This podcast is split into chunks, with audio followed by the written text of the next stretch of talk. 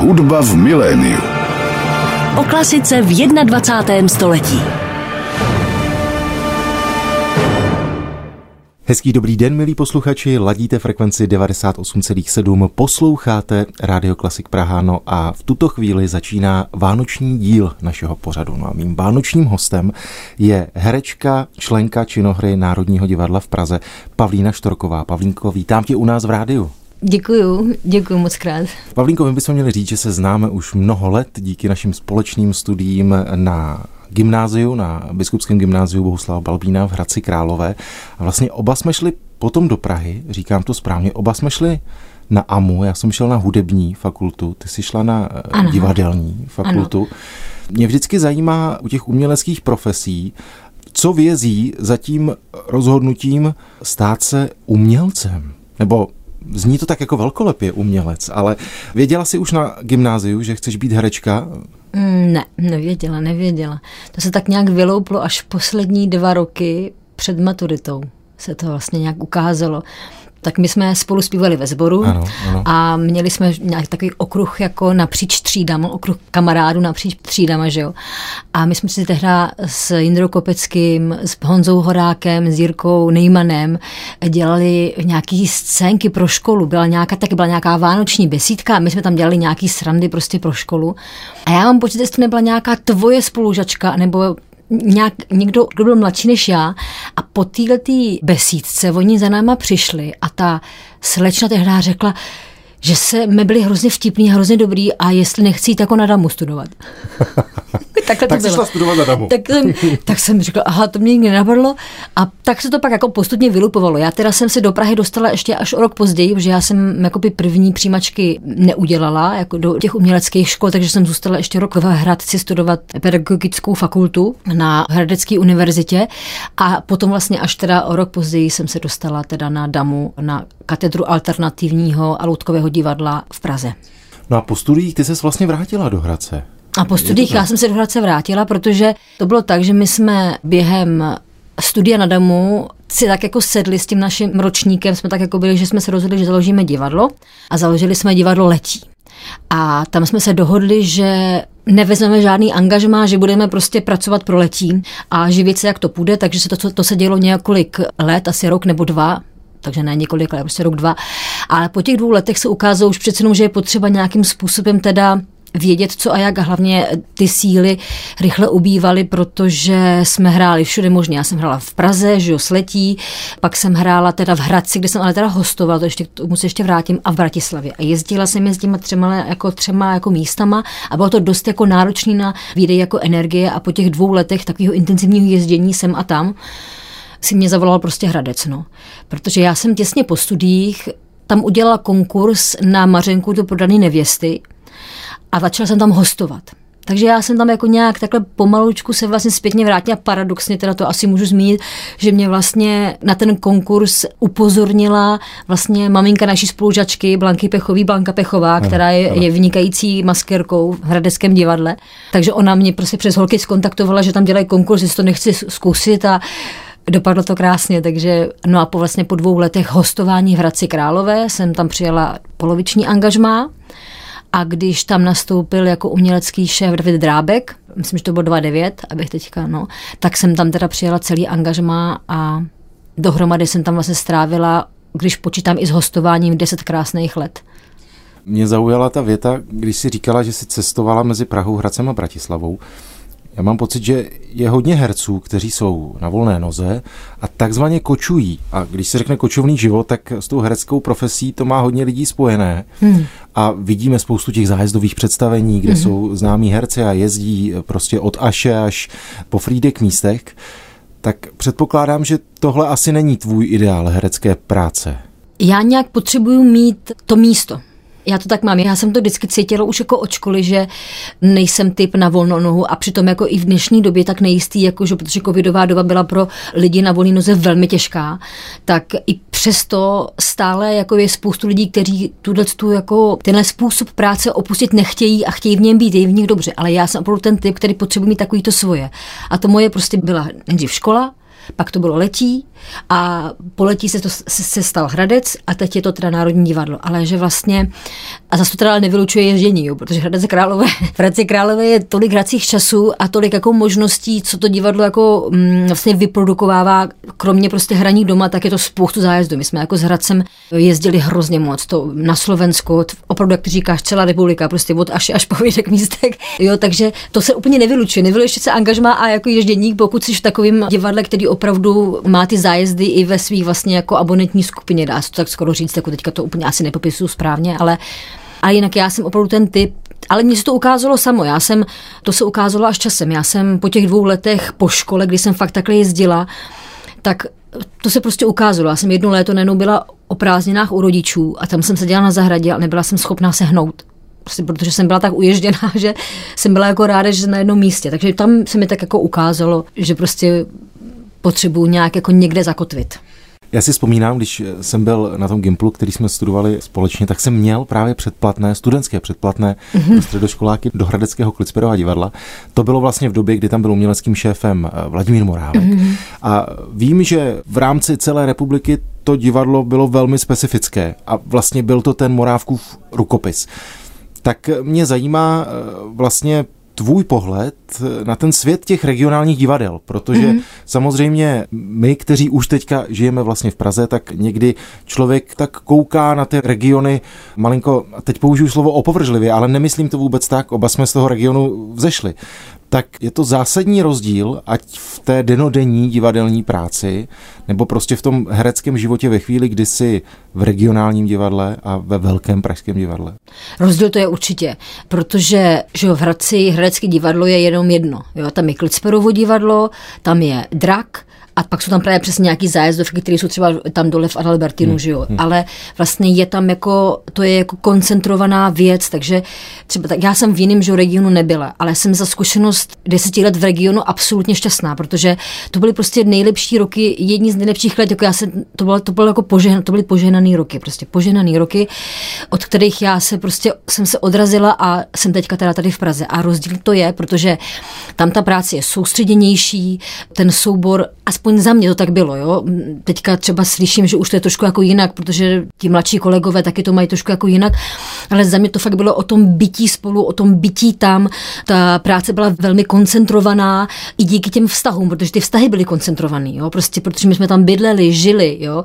Nejezdilo se, jako neměli se to rozptýlení, že tady prostě, já nevím, prostě já nevím, někdo točí, tamhle, tohle. Tam taky jako lidi točí a všechno, ale je to jako menší, nebo ta koncentrace prostě té práce a toho bytí spolu je mnohem větší většího. Tady se dá říct, že to je až někdy trošku neosobní to může být, protože my ve chvíli, kdy spolu neskoušíme, tak se třeba taky nemusíme, jako když by nebyly nějaký jako aktivy, tak se třeba jako rok nevidíme nebo dva, jo. A jsme v jenom souboru, jo, kolegové.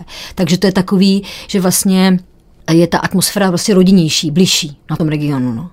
A já si myslím, že ty regiony jsou specifický v tom, že právě tam potřebu, myslím si to já, to je můj názor, že tam je vlastně hrozně potřeba nějaká ta osobnost a pro mě to je teda ten umělecký šéf, který tvoří vlastně tu poetiku toho divadla a nějakým způsobem respektuje nebo se vzájemně respektuje se souborem, doplňují se, jo, protože on tam samozřejmě přichází, tam je spousta lidí, kteří tam jsou desítky let v těch divadlech, ale vlastně ve chvíli tam přichází někdo, dokáže vlastně s tím souborem pracovat, třeba ho proměnit, ale zároveň i s nějakou jako velkou empatí k tomu místu, tak si myslím, že to je jako úplně skvělý. No a já jsem teda zažila Davida, já jsem prostě Davidův jako kůň, nebo byla jsem tam prostě s Davidem a pak se mi stal prostě Dan Špinar v Národním divadle, no tak teďka mám Dana. No.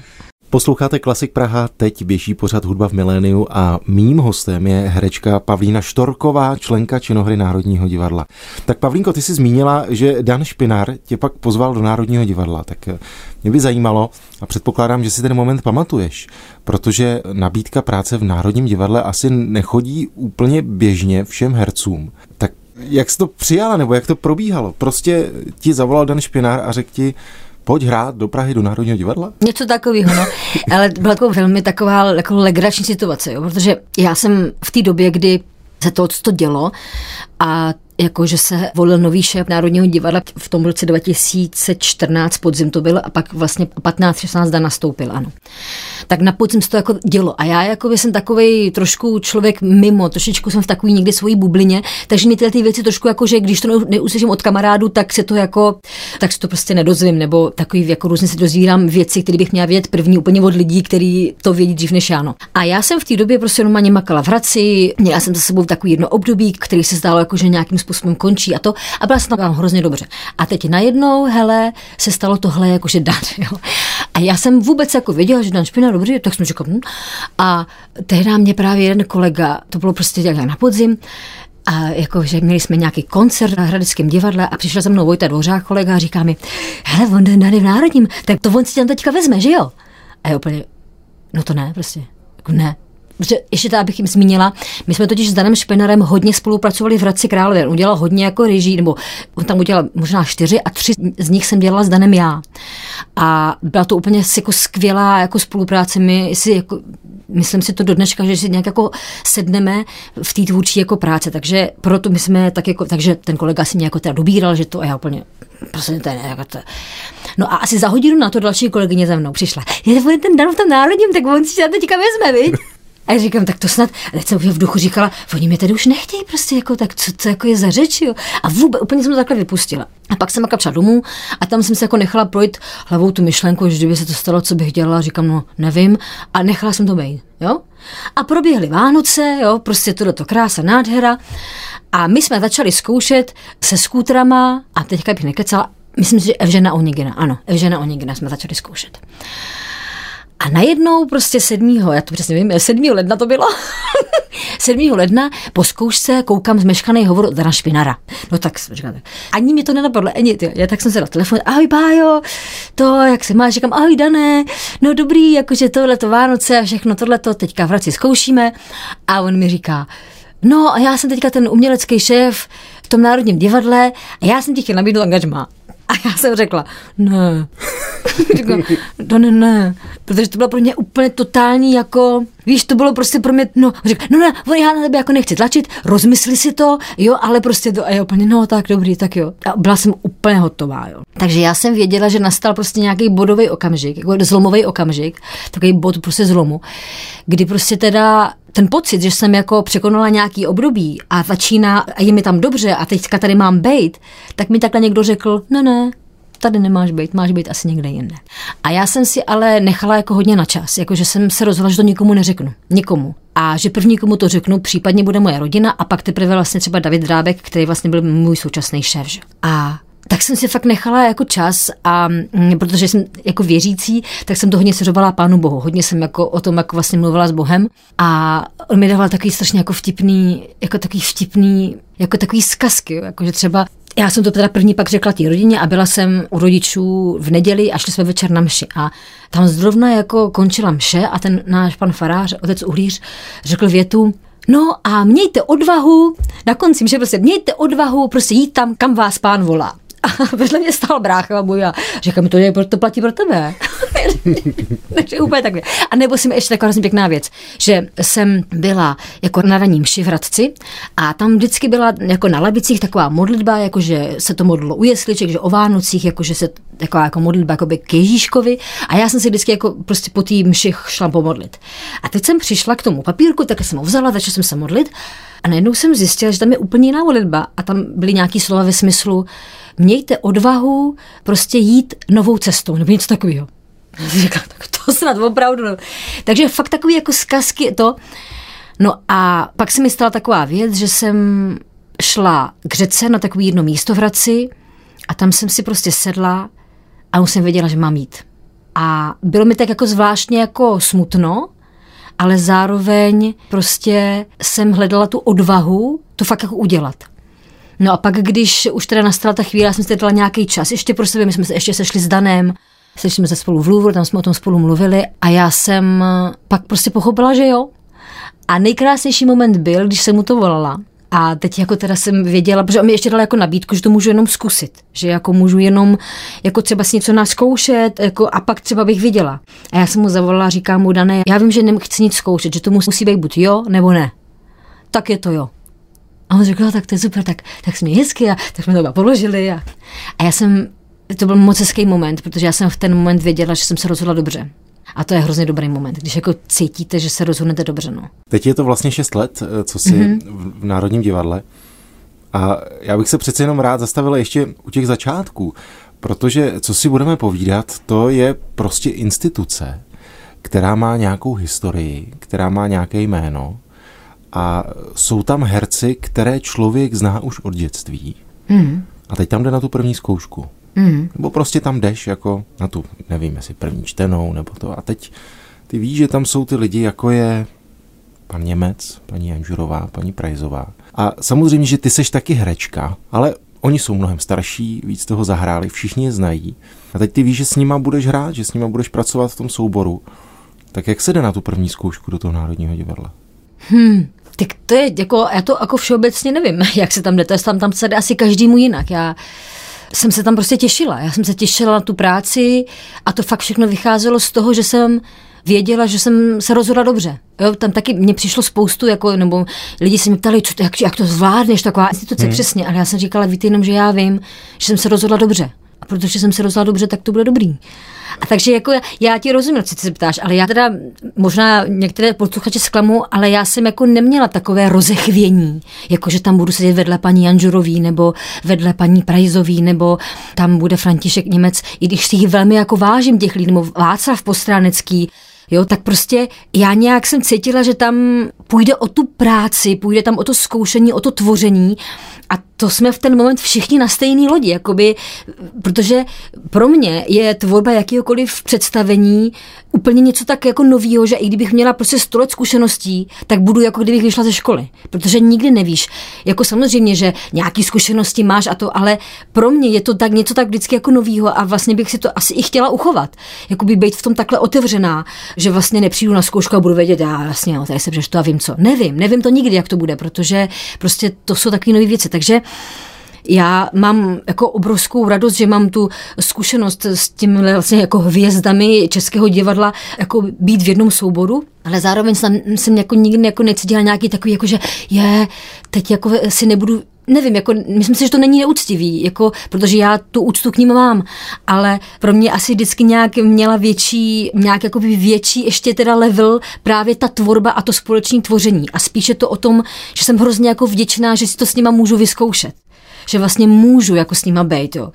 že vlastně uh, ta jejich jako osobnost, že jako teda je mi dovoleno, jakoby prostě jako tako nasát, ale nebylo to úplně takový to, že bych z toho byla nějaká hmm. teda jako rozechvěla. Spíš jsem rozechvěla z té společné jako tvorby, a pak už v ten moment, když už jako máme spolu dialog, tak jsme vlastně, ať je to prostě Ivan nebo já, když teda budu mluvit konkrétně o Ivě, s kterou hrajeme ve čtvrtém večeru, tak vlastně jsme obě úplně na stejné úrovni, prostě, protože obě prostě můžeme mít v okno a obě můžeme něco udělat jako blbě, a nebo se naopak si můžeme navzájem jako pomoct, víš? Takže t- jestli teda jsem ti odpověděla na tu otázku. A jsem rád, že byla takhle upřímná ta odpověď.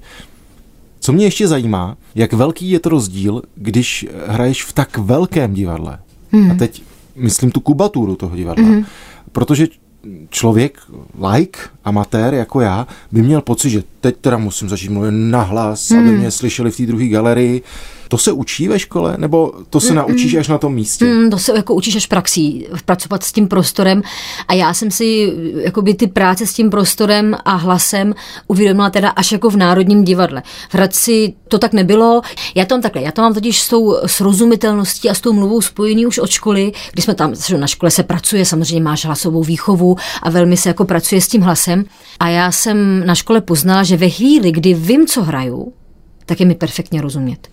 Ve chvíli, kdy rozumím té situaci, rozumím tomu, co dělám, tak vlastně ani tu řeč tolik řešit nemusím. Takže s tím já jsem, s tímhle balíčkem, já jsem vydržela 10 roků v Hradci, jo, kdy třeba i jsem byla vděčná, když se nějaký kolega díval a řekl mi, hele, tady trošičku, jo, tohle.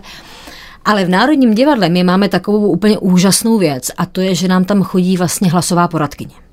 Máme tam paní Zdenu Palkovou, a myslím, že ona je dokonce profesorka, ale teďka, abych jako teda, jde to, ale úplně úžasná dáma, která se nám vlastně stará o to, aby nám bylo dobře rozumět. A ona mě naučila během těch šesti roků nějakým způsobem vnímat ten prostor, vnímat věty, vnímat slovo, vnímat písmeno, vlastně čas slov, písmen, všeho. A to jsou pro mě teda úplně úžasné jako věci, protože já jsem trošku jako zrychlená, že jo. Tak vlastně najednou ta práce, takže ta práce s těma prostory, na který ty se ptáš, začala tady. Jo. Třeba moje první inscenace v Praze v Národním divadle bylo v Stavovském divadle Modrý pták, kterého teda ještě hrajeme. A tam já hraju čtyřletou nebo pětiletou holčičku, s Filipem Kaňkovským hrajeme sourozence. A tam jsme měli zkoušku, že jo, to já jsem byla taková ta nadšená z Hradce, taková to úplně tohleto a bavilo nás to, všechny nás to jako bavilo. A paní Palková tehdy přišla, byla na nějaký první zkoušce a přišla a nic neřekla. Pak byla další zkouška, kdy se přidala kapela. My tam máme živou kapelu, tam hraje živá kapela. No a po té zkoušce s živou kapelou paní Palková přišla na jeviště za náma a takhle se jako postavila. Krásně, ona taková elegantní dáma a, a ona říká, no, tak včera jsem vám nerozuměla, dneska vás už ani neslyším. Takže jako takhle. Jo. No ale když se teda ještě vrátím k těm prostorům, tak každý ten prostor, ať je to Stavovské divadlo, Národní divadlo, historická budova a nebo nová scéna, tak má svůj specifický prostor. A já mám nejradši historickou budovu. Jo. Víc jako kolegů mají radši stavák. Mě je nějak jako hrozně dobře v tom národním. A mě na těch prostorech baví, že to není úplně pravda, že ty musíš prostě řvát jako blázen, aby tě slyšel na druhé galerii.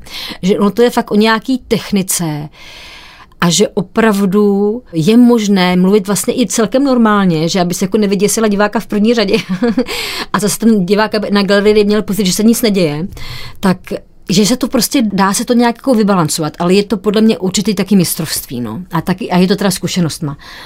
A každá ta budova fakt odráží ten zvuk jinak, i jinak nechává proudit tu energii mezi jako hledištěm a jevištěm. Takže to je takhle jako specifický, no. Teď tedy posloucháte pořád Hudba v miléniu a mým hostem je členka činohry Národního divadla v Praze, herečka Pavlína Štorková. Pavlínko, my jsme si povídali o tvém příchodu do Národního divadla. Mám pocit, že posluchači už museli poznat a pochopit, že jsi člověk tvůrčí, umělec tvůrčí a tak vlastně by mě zajímalo, zdali je pro tu hereckou tvůrčí práci eh, vlastně prostor, zdali seš tím typem herce, který třeba rád diskutuje a zdali vůbec je v tom dnešním světě divadla, a třeba konkrétně v Národním divadle, vlastně možnost spolu vytvářet to představení, nebo je to tak, že přijde režisér a řekne ti, ty půjdeš odsaď tam, řekneš to takhle, takhle, s tímhle máš dialog a vlastně všechno ti to určí. Nebo naopak, ty mu můžeš říct, chci to udělat takhle, mám chuť to udělat takhle, zdali hmm. diskutuješ ráda a máš pocit, že vlastně můžeš tvořit taky? No určitě, tak určitě ta vzájemná jako inspirace, samozřejmě tak jako by tím tvůrcem je režisér, protože on si vybírá text, on ví, proč to dělá. Jo? To znamená, že to dílo, který on dává na jeviště, to je jeho obraz, jeho jako vize, jeho prostě to. Ale mě velmi vyhovuje, když dochází k nějakému tvůrčímu dialogu, bavit se o těch věcech. Samozřejmě v tom provozu je v podstatě nutné této možnosti, pokud je, tak je využít v těch prvních třeba třech nedělích zkoušení, protože potom po těch třech nedělích, když se jde do prostoru, začínají se připojovat jiné věci, jak, ať je to technický, a třeba potom měsíci a půl nebo pěti týdnech už potom nějaký jako zvuk, kostým, že scenografie a všecko. Takže najít si ten čas na začátku a tvořit, tak k tomu dochází nejčastěji, pokud teda je ta možnost, tak k tomu dochází vlastně v těch prvních týdnech zkoušení. Potom už vlastně, i když taky jako už se mi stalo, že jsme změnili postavu jako dva dny před premiérou, že jsme zjistili, že to je špatně a myslím si, že je super, když tomu má člověk odvahu. Jo? Že vlastně se něco tvoří, tvoří, tvoří a tři dny před premiérou se zjistí, že to je špatně. A někdo řekne, no tak to nevadí, tak to necháme být, už je jedno. Protože prostě máte strach, že to nestihnete. Ale my jsme tehdy, to bylo v Hradci, a my jsme prostě řekli, ne, to musíme udělat jinak, to nejde, je to špatně, je to prostě špatně. Tak to se už taky stalo, ale jinak jsem opravdu teda tvůrčí typ, který je vděčný za to, když můžeme vlastně o té práci, o těch postavách, o těch situacích diskutovat. Ráda se dívám na kolegy, ráda chápu tu situaci třeba i s nějakým odstupem, kdy jako vidím nějakou vlastně, jo, že třeba tady se, a říkám si, aha, proč to takhle, tomu teďka teda nerozumím, tak vlastně mi to potom ale třeba může přetvořit i jako vlastně moji linku, moji postavy, protože tam vidím, že se děje jako ještě někde jinde mimo moji scénu něco, co vlastně potom ale vede k něčemu v mojí scéně, anebo to někdo z scény navazuje na moji scénu. Jo. Takže tohle to já mám hrozně jako ráda a měla jsem třeba ráda i Hradci, že my jsme se na sebe docela koukali a když jsem měla nějakou zpětnou vazbu od kolegů, tak to bylo moc příjemný, jo, že vlastně někdo třeba řekl, to je jako divný, proč to takhle děláš a já jsem třeba mu to mohla obhájit a nebo jsem řekla, aha, já to vlastně můžu udělat jako nějak jinak, jo. Takže jsem jako ráda, ale zároveň jsem moc vděčná za to, když ten režisér ví, co chce. To jako zase nejhorší je, když, ten, když neví. Mm, to je, jako, to je, to ne, to ne, to, to, to, já jsem byla jako vděčná, když jako ráda plním vlastně tu představu toho režiséra s tím, ale že on mi dává i jako teda svýmu materiálu, že jsem jako, jako jeho tvůrčí materiál, mi dává jako prostor nabídnout mu něco, co vlastně by ho, eh, jako, co by řekl, jo, to je ono, to je on, čo, to prostě jako, to je to, co chceme. No. Má vlastně člověk, když je členem souboru činohry, má možnost třeba říct si o roli? Že by si řekla, tohle bych si chtěla zahrát. Mm, určitě, jako máte tu možnost. Jako pokud, já jsem teda vždycky jako v této pozici byla, i když jsem to nikdy neudělala, protože já nemám jako vysněnou roli. Už se mě jako víc, jako, ptali se mě jako režiséři, co bys tak jako chtěla jako zahrát ale já si chci zahrát prostě jako krásnou roli v dobrém kuse. A to může být prostě vlastně, a to si tak jako... To si a tak to zní jako, vlastně docela jednoduše. No, že vlastně tam jde o to, jak se sejdete, protože to může být vysněná, jako teďka, to může já nevím, vysněná, já nevím co, Julie nebo něco a bude to strašlivá režie a budu v tom nešťastná, jo. Takže já si myslím, že, a mně se teda stalo spoustu nádherných rolí a doufám, že se ještě stane, kdy to opravdu bylo o tom, že ty věci prostě vznikly a staly se vysněnou právě až jako v ten moment, když se to jako dělo. No. Když by si měla pozvat posluchače na něco aktuálního hmm. v Národním divadle, tak zmínila si Modrého ptáka. Hmm. Vím, že s Radůzem Máchou děláte fantasticky netrpělivost ano. srdce.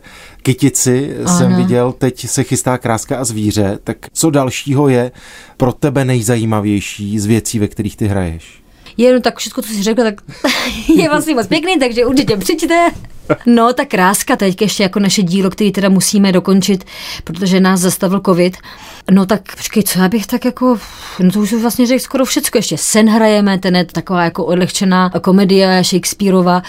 To určitě to Shakespeare, to je už co ještě, no, zde, Fausta jsme zdernírovali, ale bude film, takže to myslím si, že taky bude stát za vidění protože ten Faust to bylo veledílo teda úžasný Honzi Friče a já mám vlastně v letošní sezóně jenom jedno zkoušení, takže teďka vlastně už kromě krásky budu jenom hrát v téhle sezóně, takže přemýšlím. No a pak ještě hrajeme Kosmos, to je Gombrovič, že vám říkám správně. A to je na nový scéně v režii Ivana Buraje, výborný, jako krásný představení. Tam jsem teda na jevišti nejdýl při děkovačce, ale to vůbec nevadí. Přijďte i tak, protože to představení je skvělý. Jako myslím si, že v, titulní roli Matyáš Řezníček s Honzou Bydlasem s Ondrou Pavelkou, Jindřiškou Dudziakovou, Radůzem Máchou a Janou Bouškovou, prostě jako fakt úplně úžasný. Je to takový trošku alternativně udělaný, ale fakt to stojí za vidění. Jako je to těžký představení, ale stojí to za vidění, takže to bych taky určitě doporučila. Ty si hned v úvodu zmínila divadlo Letí, mhm. které jste zakládali se spolužáky z DAMu. V Letí stále běží, v Letí běží. v Letí běží. Představení Olga. Aha. To je tvůj kus? Dá se, to je můj kus. Dá se to tak říct. Eh, já se přiznám, že jsem to ještě neviděl, což je moje uh-huh. chyba, tak doufám, že to napravím, ale Olga rovná se Olga Havlová. Uh-huh. Jak se hraje postava ženy, kterou vlastně ta historie poměrně dobře zrekapitulovala. Lidé, kteří na to chodí, si ji pamatují z médií, prostě z toho veřejného života. Hmm. Vědí, jak vypadala hmm. velmi dobře. Byla to veliká výzva. Hmm. No takhle, ono to bylo totiž tak, že my jsme to původně měli dělat pro, a teďka doufám, že to říkám správně, myslím, že pro hadivadlo nebo pro nějaký brněnský divadlo. Ale protože nějak ten rok ta autorka Anna Sávedra prostě měla prostě na prvním místě rodinu, tak se to o rok posunulo. Pak se stalo všechno to s Národním divadlem a já jsem se vlastně přesunula do Hradce Králové a vlastně nám to vyhovovalo ještě líp, protože jsme mohli teda zasadit vlastně Olgu jako do pražského prostředí a Teďka teda v současnosti je to ta Vila Štvanice, kde má divadlo letí i svoji jako scénu domovskou v kombinaci s dalšími divadly. A takže my jsme teda to rok jako teda posunuli, protože já jsem jako by nevěděla, jestli do toho půjdu nebo nepůjdu.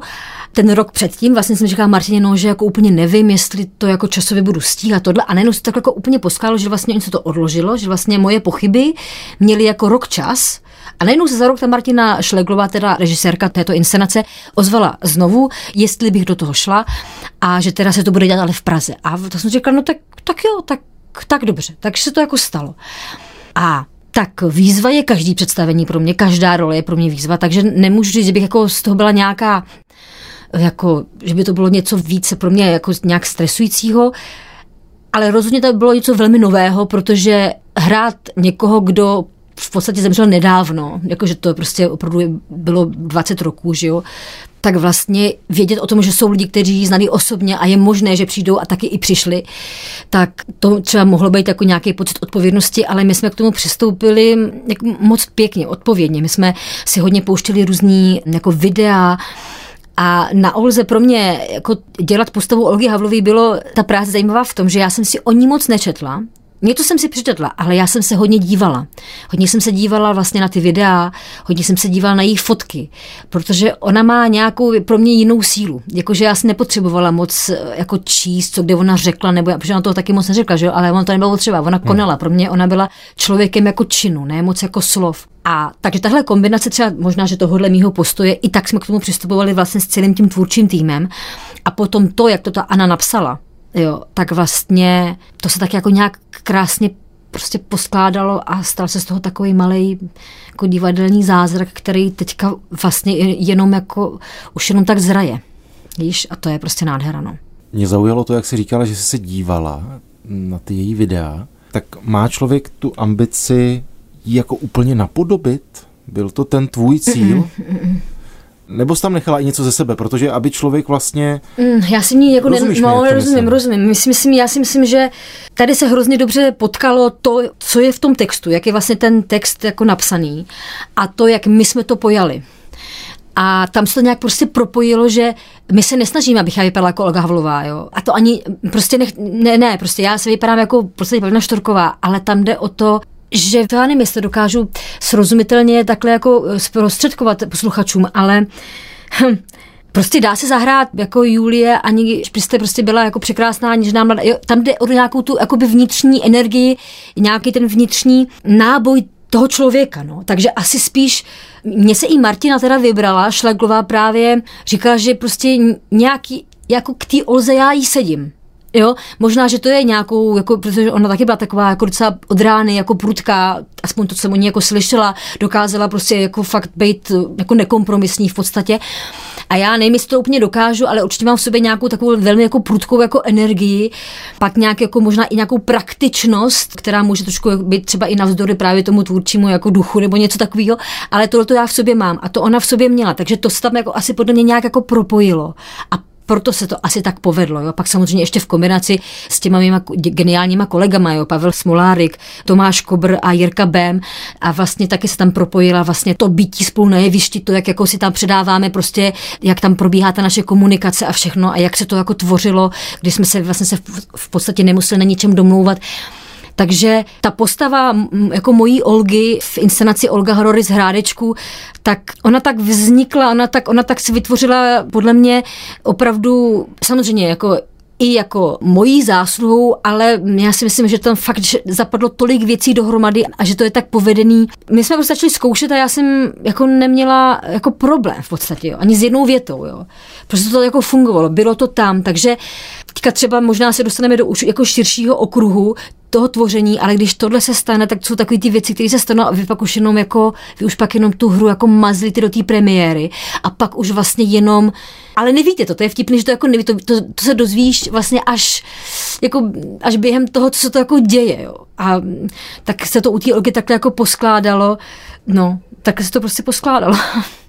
Posloucháte Klasik Praha, no a dnes se mnou ve studiu je členka činohry Národního divadla v Praze, herečka Pavlína Štorková. Pavlínko, my jsme si povídali o divadle a já jsem chtěl zmínit ještě jednu věc. Zjistil jsem, že si tancovala před pár týdny, ale co chci k tomu dodat, že jsem to zjistil na tvém Instagramu. Ano, ano. A já bych vůbec neřekl, že ty budeš člověk, který je na Instagramu. No tak to vidíš. a je to tak. Právě mám pocit, že jsi člověkem, který je často mimo ten, a my jsme to už zmínili v tom ano, ano, ano. mimo takový ten bláznivý současný svět, kde všichni řeší právě ty sociální sítě. Aha. A vzpomínám si na to, jak jsem mi poslala sms že jsi na Instagramu. Jo. Mě to překvapilo. Jo. No tak se to stalo. Já jsem to vzala asi spíš... Je to pracovní nástroj Je to asi. spíš pro mě spíš jako pracovní nástroj, nějakým způsobem právě mít možnost lehčí diváky pozvat a lidi, kteří třeba nějakým způsobem sledují moji tvorbu, co se zrovna jako děje, dát jim jako vědět o sobě nějakou takovou jako jemnou formou, protože na tom Instagramu je jako pro mě velmi příjemný, že kdo se chce podívá se, kdo nechce nepodívá se, ale je to tam a je tam ta možnost, takže vlastně je to spíš takový jako že lidé vědí, že prostě Pavlína Štroková, tak když něco chci, tak se podívám teda a, a tam třeba zjistím zrovna tam i třeba, že co se jako děje a já třeba i můžu nějakým způsobem podpořit věc, s který mám jako radost, nebo nějakou jinou dobrou věc, prostě když jsme tak jako různě jako propojení pak s dalšími lidmi, že to se vlastně pak násobí, že jo? že vlastně já když udělám nějaký příspěvek, kde vlastně můžu zmínit nějakého kolegu, tak on potom to zmíní třeba u sebe a dál se to jako rozšiřuje. Takže spíš to byl pro mě jako pracovní nástroj a jsem za to moc jako ráda. Bála jsem se toho kroku, trošku jsem jako měla obavu, ale teď toho nelituju a mám z toho radost, že vlastně nějak ta, ta možnost tady je. A právě na Instagramu jsem se dozvěděl o tom tancování. No. Já jsem viděl ty fotky s tím tanečním partnerem Jakubem Necpálem, ano. kterého zná široká veřejnost, že zaskakoval teď několikrát ve Stardance. To se není možné. A teď je to tvůj taneční partner. Byl, to byl, bylo, to byl. byl? No, no, no. To bylo takové divadelní Stardance, říkám Ty to vojdo, jo, jo, to bylo divadelní to muselo Stardance. být nesmírně náročné. To bylo hrozně náročný. To byly takový nervy, ale bylo to skvělý. Jako, musím říct, že to byla tak krásná zkušenost. Hmm. Všem se nám ještě 14 dní, možná tři neděle stýskalo a bylo nám líto, co jsme v tom byli v tom pražském ročníku.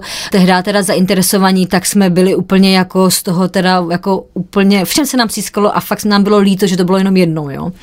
Takže určitě musím zmínit Martina Šimka a jeho partnerku a teďka, ale se zapomněla její příjmení. Mm, No nicméně, vlastně Martin Šimek, Tereza, já, no to nevadí, tak nevadí, ona se snad na mě nebude zlobit. A vlastně oni to teda dávají dohromady, oni to už dělají několik let, pochopila jsem si teda, že to byl čtvrtý ročník čtyři roky.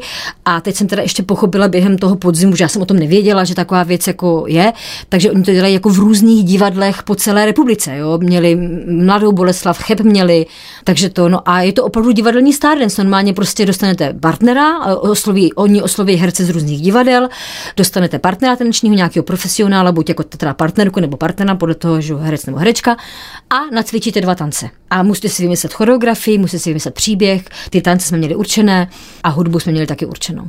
No, takže jsme prostě... To člověk vystoupí ze své komfortní absolutně, zóny. to byl absolutně jako výstup z komfortní zóny, protože my jsme tady měli jako připravený, že já jsem den předtím dostala takovýho nerva, že jsem si jela uklidnit do Hradce. Pak jsem se teda vrátila, že tohle to. No a to je takový malý blackout. Jo? Hmm. Jako těsně předtím tam byla i živá kapela, to bylo jako fakt všechno krásně udělaný. Ale prostě, než jsme, nevím, jak to měli ostatní, ale já než jsem teda udělala ten první krok na to jeviště, my jsme měli, a teďka to řekla dobře, měli jsme slow fox, jako se ve standardních tancích a sambu v latinskoamerických tancích. No a ten první jako krok, než jsem vstoupila na to jeviště, a to ještě teprve byla nějaká teprve předehra. A to byl úplně, to byl blackout. To je takový, pro mě to bylo, jako kdybych zahrala Richarda třetího ve třech minutách. Jo? Asi takový vidy energie to byl. To je něco jako neskutečného, jako obrovský obdiv, ale jsem moc vděčná za tuto zkušenost. Jako takhle si vystupit z komfort a pak ta euforie samozřejmě po prvním tanci, to už jsem byla královna, rozumíš, jo? Královna taneční parketu. Ty vole, no královna dostali jsme pochvalu, jo. Dostali jsme s Jakubem dvakrát 40 bodů, takže plný počet, rozumíš, byli jsme šikovní. No a pak na tu sambu to už byla taková jako, už, už taky, taky byly nervy, ale už to bylo kruček jako takový jako jistější, no a pak už to bylo nádherný, jo. A hlavně bylo skvělé, že my jsme šli u standardních třetí a u samby první, takže jsme to měli za sebou a to už jsem byla královna, jo, rozumíš, jo, v šálách tam už tam byli všichni vynerovaní, že to mají ještě před sebou, že to my už jsme to měli za sebou, ale bylo to jako skvělý a jako, no, fakt radost, veliká radost tancování. Pavlínko, my jsme nezmínili film, což je samozřejmě součástí herecké profese. Teď jsme v čase Vánoc, tak možná, že teď, a přiznám se, že jsem to nezjišťoval, zda mm-hmm. se bude opakovat pohádka hodinářů v učeň, no, ve, které, ve které si hrála, tak no, no. snad si to teď posluchači zjistí. Co ty a film? Je to, řekněme, jiná herecká práce, nebo je mm-hmm. to taky pro tebe vášeň podobná jako divadlo? No jo, určitě. Já těch hereckých rolí za sebou nemám až tolik moc, a nebo jsou třeba i menší a tak, ale rozhodně teda je to zkušenost, kterou bych jako chtěla vlastně nějak dál jako vyvíjet ve své práci protože mě to baví moc. A moje teďka poslední herecká zkušenost byla úplně taková fakt strašně malá jako role ve filmu, který se připravuje o Arvedovi Smíchovském. A to byla práce, kterou bych takhle přesně jako chtěla vlastně jako pracovat, protože my jsme se na ten film rok připravovali a já tam mám fakt úplně jednu, jako jednu scénu, hraju tam vlastně sestru toho Arvéda, Arvéda hraje Michal Kern a na ten film, než se začal točit, tak se fakt rok a půl připravovalo s tím, že se všichni učili texty, opravdu se zkoušeli situace a i ta moje mini pidi vlastně jako role se zkoušela. Jo. A když nastal den natáčení, já jsem měla jenom jeden den natáčení, tak ale to bylo něco tak úžasného, že my jsme byli tak připraveni, že se udělalo prostě asi pět skvělých záběrů. Byli jsme za 20 minut hotoví a věděli jsme, že jsme spokojení všichni. Kamera, zvuk, my, pan režisér. Jo. Takže vlastně, proč to mluvím takhle jako důkladně, že vlastně mě strašně ta práce láká, ale chtěla bych, aby to byla práce takováhle práce, která je fakt jako takhle poctivá. Jo. Takhle jsme vlastně připravovali, když jsem hrála v tom seriálu Hotel čtvrtá hvězda, tak to se taky zkoušelo. To bylo naskoušený, to bylo normálně naskoušený. Samozřejmě, že pak na tom placi stejně se ještě třeba objeví věci, ale vy už jste nějak jako připravený, vy už jako nějakým způsobem se znáte s těma partnerama. Není to, že je strašně těžký, moc těžký. Dá se to, samozřejmě se to dá zvládnout. Přijít prostě na plac, samozřejmě připravená, mít text umít musíte, to je jasný, ale stejně potkat se s tím partnerem, kterýho, i když třeba o něm víte, znáte toho člověka, ale nikdy se s tím nehrála, tak je strašně těžký. To je prostě něco to. A tam najednou musí ještě jako výjít nějaký další věci vstříc, který, a nebo vám musí hodně moc ten se na tom place. Jo. To třeba byla moje zkušenost s Donzou Hřebejkem, když jsme točili Boží mlíny, tak vlastně tam třeba mi hodně jako pomáhal vlastně Honza, protože jsme se s těma hercema neznali, i když o sobě jako víme. Jo. A pak třeba hodinářův učen zmíněný, tam jsme aspoň vlastně s Michalem, Michal hrál toho učně, teďka nevím. Hm to je teďka takový ošemetný. Ale my jsme si vlastně s tím hlavním představitelem jsme se aspoň teda viděli na nějaký jako oblíkaný zkoušce a tam jsme to trošku jako zkoušeli. Ale taky to nebylo ono. Jo, že vlastně potom na tom place totiž pak je tolik jako věcí, které mají přednost před tou prostě hereckou akcí, že vlastně přijít tam jako připravená je prostě skvělý. Takže pro mě filmová práce ano. A chtěla bych ji dělat fakt jako poctivě a dobře. No. To je jako a vlastně mít ten prostor pro to zkoušení. No. Pavlínko, my už skoro hodinu sedíme v studiu hudebního rádia. A ještě jsme si nepovídali o muzice. No, ale já my jsme, ale, my jsme ale řekli. Kdyby posluchači slyšeli ten náš rozhovor ve výtahu, tak by byli překvapení, jak my jsme se na to v tom výtahu během těch třech pater, než jsme vyjeli k nám do rádia, připravili. Ale my jsme vlastně v úvodu řekli, že jsme spolu zpívali ve sboru. Já vím, že ty ráda zpíváš, ano. že hraješ na trubku, pokud ano. se nepletu. Tak je muzika důležitou součástí tvého života? A teď nemyslím profesního. Mm-hmm, ano, určitě. Jako hudba je, asi to může být i nějaký zdroj eh, jako energie, inspirace pro mě a dodávání si nějakých jako sil, když právě, když mě jako častokrát lidi ptají, kde já jako dobíjím energii, tak to právě třeba může být i nějaký stíšení u nějaký prostě jako jemný hudby, ať to je už jako klasická hudba, klavírní, nebo jsou to nějaký krásný jako orchestrální věci, spíš asi jako klidnějšího rázu, no. Aby ty se sklidnila. Abych se já sklidnila, Že no. máš hodně energie. Jo, jo, jo.